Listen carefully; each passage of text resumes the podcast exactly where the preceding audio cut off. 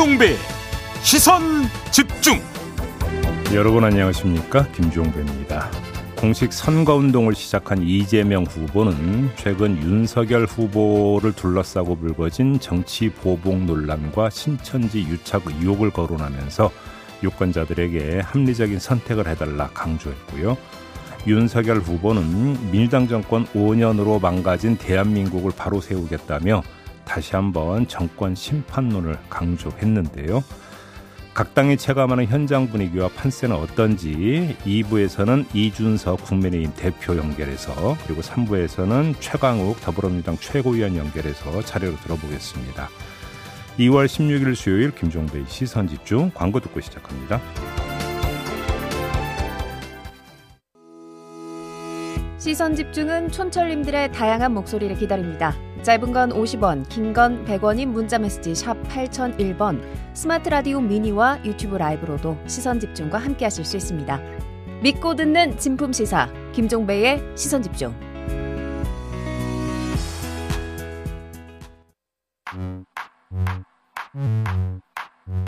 뉴욕에 뉴욕 타임즈가 있다면 시선 집중에는 JB타임즈가 있다 촌철살인 뉴스 총정리 JB타임즈 더마카와 함께 시선 집중의 문을 열겠습니다. 어서 오세요.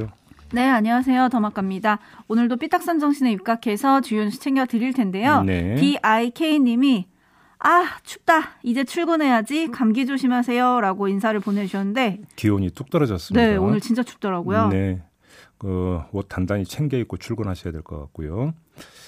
자, 네, 오늘은 시작할까요? 바로 시작을 해볼까요? 네. 음, 오늘 조선일보와 동아일보 등이 보도한 내용이 있는데요. 이거부터 전해드리겠습니다. 대장동 3인방 가운데 한 명이죠. 남욱 변호사 다들 기억하시죠?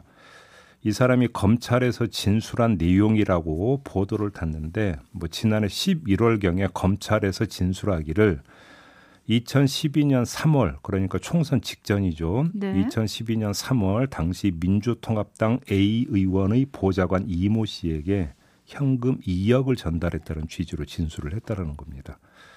같은 해 초에 서울 서초동에 있는 한 복집에서 남욱 씨하고 그다음에 어, 김만배 씨 그리고 또 김만배 씨의 언론사 동료인 배모 씨 이 사람도 천화동인 7호 소유주죠. 네. 이세 사람이 식사를 했고 그 자리에 이 배 씨가 현금 2억이 들어있는 쇼핑백을 들고 왔고 김만배 씨가 그 돈을 A 의원에게 주겠다면서 가져갔는데 나중에 김만배 씨로부터 A 의원 보좌관 이모 씨에게 전달했다라는 말을 들었다. 음. 이렇게 진술을 했다라는 겁니다. 네. 그다음에 또 하나의 내용이 있는데요.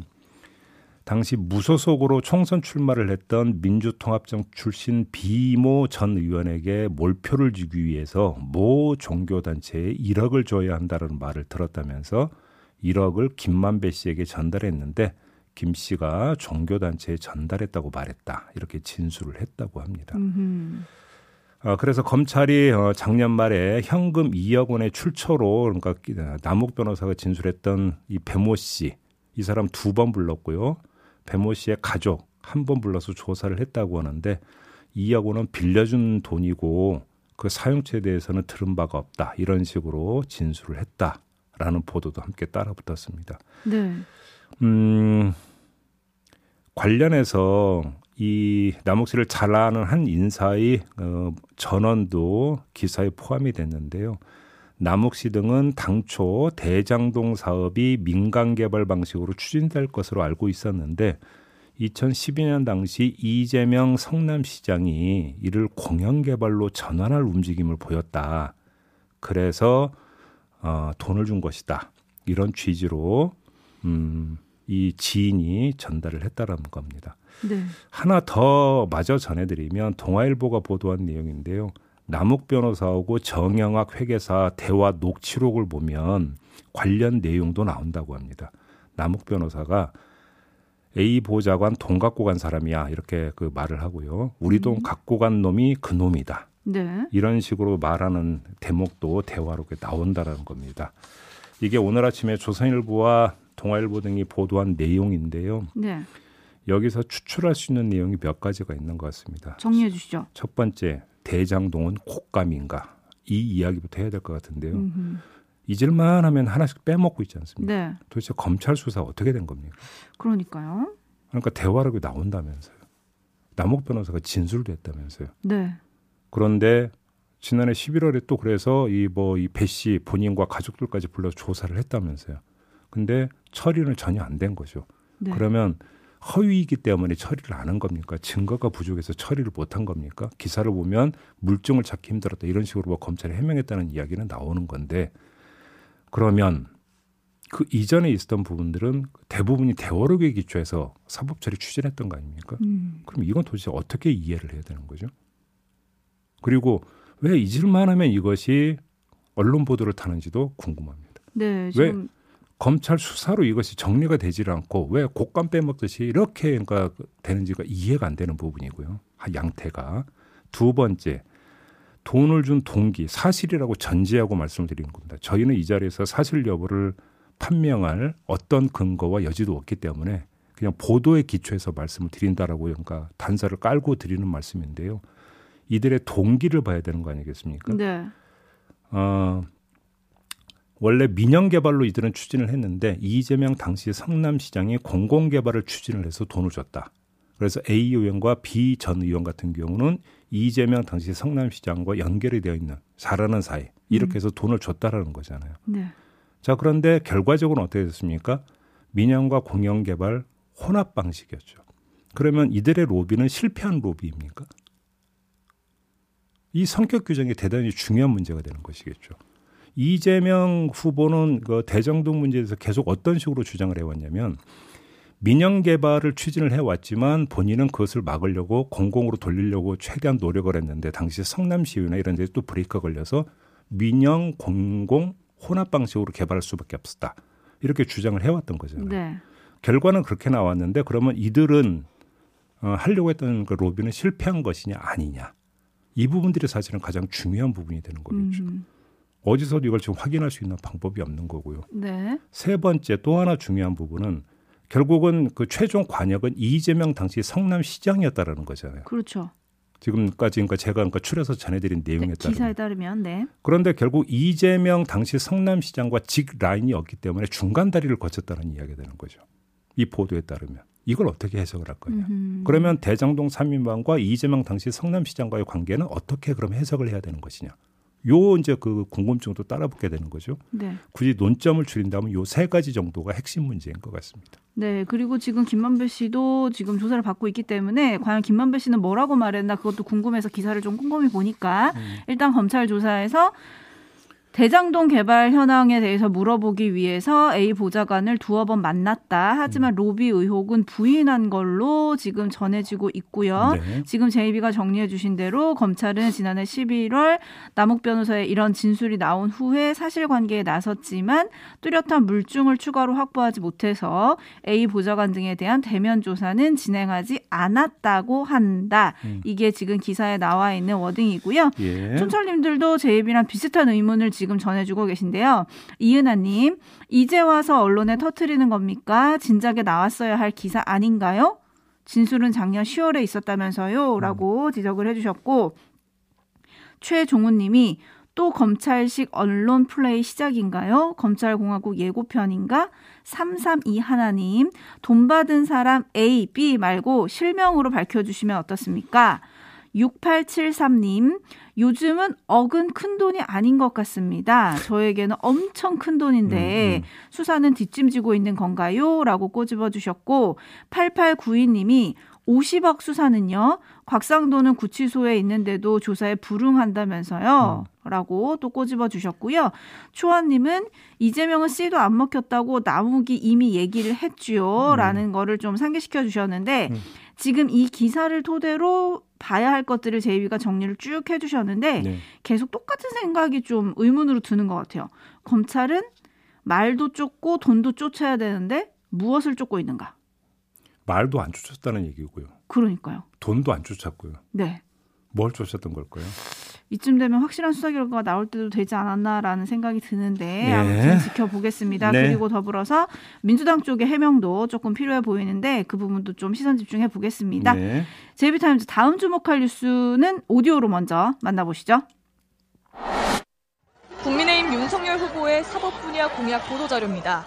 범죄 현장에 출동한 경찰의 소극 대응에 대한 비판을 소개하면서 경찰관이 오똑해 하면서 범죄를 외면했다고 설명합니다. 오똑해는 여성 경찰관이 범죄에 적절히 대응하지 못하고 어떻게라는 말만 남발한다는 의미로 여경을 비하할 때 사용되는 여성 혐오 표현입니다. 윤석열 후보의 공식 보도 자료에 이런 표현이 버젓이 사용되자 여야 3당은 윤 후보의 성별 갈라치기가 도를 넘었다고 일제히 비판했습니다. 아, 지지율이 떨어진다고 또다시 젠더 갈등의 편승에 이익을 보려는 전략입니까? 논란이 커지자 국민의힘은 보도자료에서 해당 단어를 즉시 삭제하고 책임자를 해촉했다고 밝혔습니다. 네, 이게 또 어제 한창 또 논란이 됐던 사안 아니겠습니까? 네. 근데 아, 요 내용을 주도했던 사람이 이제 교수라고 하던데요. 네. 해명이라고 해야 될지 항변이라고 해야 될지 좀 약간 애매한데 이런 식으로 주장을 했습니다. 경찰 도망 사건을 검색해서 나온 기사에 있는 단어를 그대로 가져다 쓴 거다. 어허. 그 사람들은 써도 되고 나는 쓰면 혐오자이냐. 이런 식으로 이야기를 했다고 그래요. 해명이 아니라 좀 억울해 하시는 것 같은데요? 항변 같죠. 네. 네. 아무튼 그러면 이런 항변을 들으면서 가졌던 생각이 두 가지가 있습니다. 음. 1번 도대체 어떤 언론사가 이런 비하 표현을 기사에 버젓이 썼는지 한번 그 출처를 좀 밝혀주라. 음. 그럼 이것도 분명히 이제 문제가 될 수 있는 부분이죠. 네. 이해가 안 돼서 드리는 질문이고요. 음. 두 번째, 명색이 유력 대통령 후보 공약 참고 자료잖아요. 근데 결국 짜깁기 수준으로 만들었다는 자기 고백밖에 안 되는 거 아닙니까? 음. 이렇게 돼버리면 그래서 씁쓸하다. 이런 말씀을 두 번째로 드리고 여기에다가 하나 더 추가하겠습니다. 100번 양보해서 이 교수의 항변을 그대로 받아들인다 해도 이른바 복부시나 짜깁기에도 최소한의 작업 윤리라는 건 있다. 이 말씀을 드리고 싶습니다. 네. 무슨 이야기냐? 최소한의 윤문은 하는 것 아니냐. 음. 윤문은 해야 하는 거 아니냐 이 말씀을 드리는데요. 이 기준에 입각해서 보면 오또케 그죠? 네. 발음 정확했습니까? 오 어떻게가 아니라 오또케가 맞춤법에 맞지 않는다는 건 초등학생 수준의 어학 상식 아닙니까? 음. 그다음에 오또케 호따옴표를 붙였더라고요. 네. 그러면 호따옴표가 붙었으면 다른 의도가 있다고 추정하는 건 중학생 수준의 문법 상식 아닙니까? 음. 그죠? 하나는 네. 초등학생 수준의 어학 상식이고 하나는 중학생 수준의 문법 상식이면 대학 교수님은 걸러내야 되는 거 아닙니까? 음. 아무리 기사에 이렇게 들어가 있다 하더라도 그렇죠. 네. 이게 항변할 거리입니까? 여기까지만 하겠습니다. 네, 그 교수는 이제 시사인과의 전화 통화에서 이렇게 얘기를 했습니다. 공약 자체를 스크린하느라 바빴지 표현을 볼 시간이 없었다. 알았으면 당연히 빼라고 했을 거다. 내 부인과 딸도 어떻게라는 표현이 이런 비하 표현인지는 모르더라.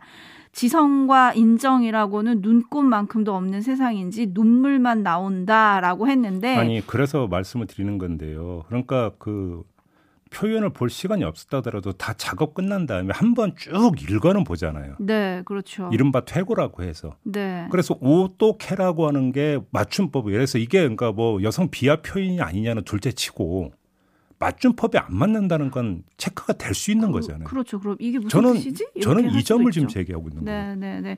그리고 또 사실 이, 이 표현이 논란이 된 게 뭐 하루 이틀은 아니고요. 음. 예전에 한 편의점 아르바이트 모집 공고에서 네. 어떻게 어떻게 하는 분은 지원하지 말라라고 했다가 여성 혐오라는 기사가 쏟아졌었고 그래서 네. 그 글이 사라지는 그런 일도 있었거든요. 네. 아무튼 이런 논란에 대해서 촌철님들의 판단이 좀 궁금했는데 납득이 음. 되시는지 3203님은 그냥 잘못하면 해촉하고 끝인가요? 라고 물어주셨고 음. 4435님은 공식 공약집에 혐오 표현이 들어갈 수가 있죠. 우리 정치 수준이 이런 거죠. 암담합니다 라고 꼬집어 주셨고요. 데이지님은 2030 여성표는 필요 없다는 건가요? 남녀 갈등을 부추기는 표현입니다 라고 해주셨는데 네. 어제 청계광장에서 윤석열 후보가 출정식을 가지지 않았습니까? 네. 여기서 또 공약을 두고도 남녀 갈라치기 논란이 계속 이어지고 있는데요. 음. 다름 아닌 여성가족부 폐지 공약입니다. 네. 뭐 철회 논란이 있기도 했었는데 윤석열 후보가 직접 SNS에 음. 여가부 폐지는 나의 공약이 맞다. 철회됐다는 건 유언비어다라고 올리기도 했거든요. 예. 이념으로 국민 갈라친 정권 교체하겠다. 이게 이제 윤 후보의 일성인데 이런 남녀 갈라치기 논란은 좀 어떻게 봐야 될까요?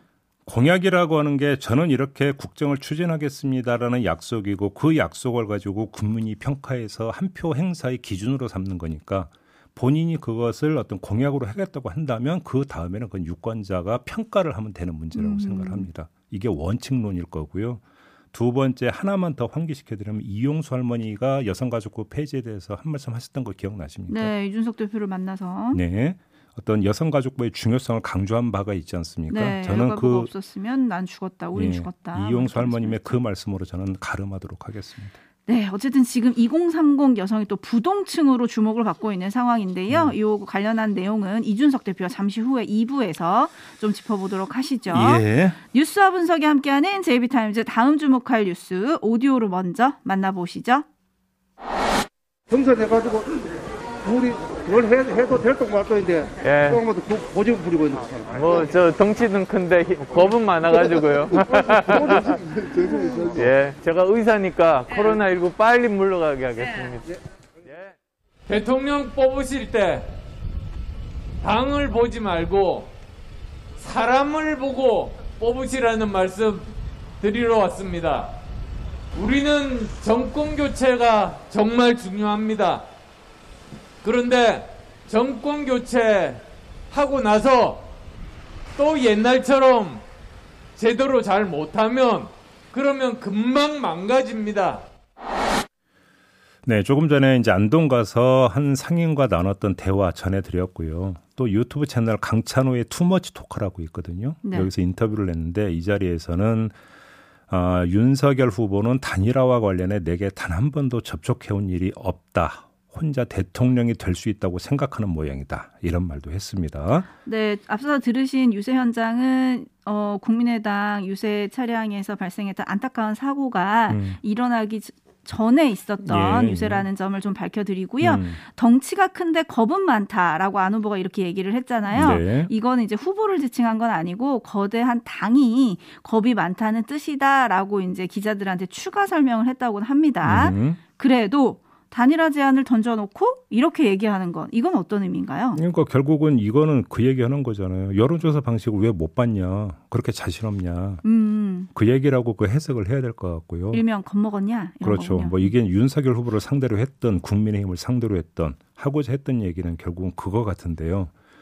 그러니까 한번 그 관점을 바꿔보죠. 안철수 후보의 관점이 아니라 그러면 이야기 듣는 윤석열 후보 입장에서 기분이 나쁠까 아닐까? 한번 이게 저는 궁금했는데요. 겁 많다면 기분 나쁘지 않을까요? 꼭 그렇지도 않을 것 같습니다. 제가 볼 때는. 너무 왜 그러냐면 단일화 이야기가 나오면서 어떤 현상이 빚어지는지를 좀 잘 관찰할 필요가 있는데요. 선거판에 이슈를 빨아들이면서 단일화 논의 바깥에 있는 이재명 후보에 대한 관심도가 상대적으로 떨어져 버렸어요. 이거는 그러니까 지금 언급량 분석에서도 나오고 있는 데이터거든요. 네. 이 자체가 윤석열 후보에겐 어부지리가 될 수 있는 거죠.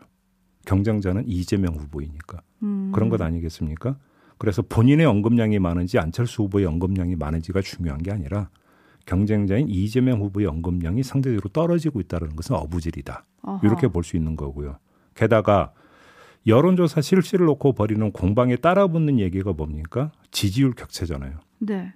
아니 아무리 그래도 지지율이 이렇게 크게 격차가 나는데 무슨 여론조사냐? 국민의힘에서 이 점을 계속 강조를 하고 있는 거잖아요.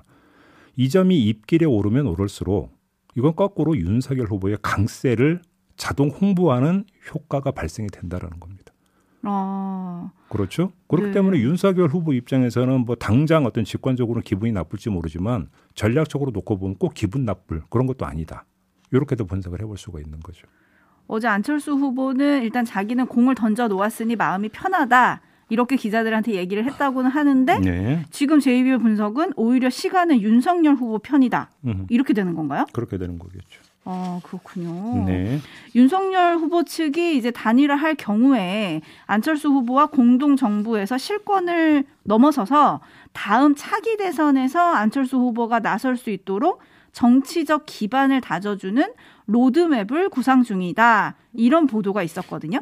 저도 그 보도를 봤는데 일단 그 보도가 맞는지부터 저는 좀 확인할 필요가 있다고 그렇죠, 보는 게 그렇죠. 예. 이건 이제 윤석열 후보가 대통령이 된다면이라는 이제 라면 화법이잖아요. 그렇죠. 가정을 깔고 하는 거잖아요. 네. 이런 식으로 하려고 했던 전직 대통령이 여러 명 있었어요. 이른바 음. 자신의 후계자를 어허. 차기 구도를 현직 대통령이 관리하고자 했던 경우가 되게 여러 번 있었습니다. 현대 정치사에서 네. 성공한 적이 없어요. 음. 그러니까 이런 접근법 자체가 되게 구시대적인 접근법이고 별로 성공한 적도 없는 접근법이라는 점만 말씀을 드리겠습니다. 그래서 지금 시대에 이런 걸 이런 식으로 접근한다? 저는 그게 의아해서 과연 보도가 맞는지부터 좀 한번 체크해 볼 필요가 있다. 이렇게 그것도 잠시 후에 이준석 대표에게 팩트 체크 해주시길 바라겠습니다. 음. 예. 이렇게 마무리해야 되는데요. 앞서 잠깐 언급했지만 유세 현장에서 안타까운 사고가 있었죠. 네. 안철수 국민의당 대선 후보 유세 차량에서 두 분이 숨지고 한 분은 의식이 그러게요. 없는 상태에서 병원에 이송이 됐는데요. 음. 고인의 명복을 빌고요. 병원에 계신 분의 빠른 회복을 기원하도록 하겠습니다. 좀 그리고 좀이 버스 이건 좀그 점검도 좀 반드시 좀 해야 될 것 같습니다. 네. 모, 모든 후보들에게 드리는 말씀이고요. 네, 자 이렇게 마무리하겠습니다. 더마카 수 고하셨습니다. 고맙습니다.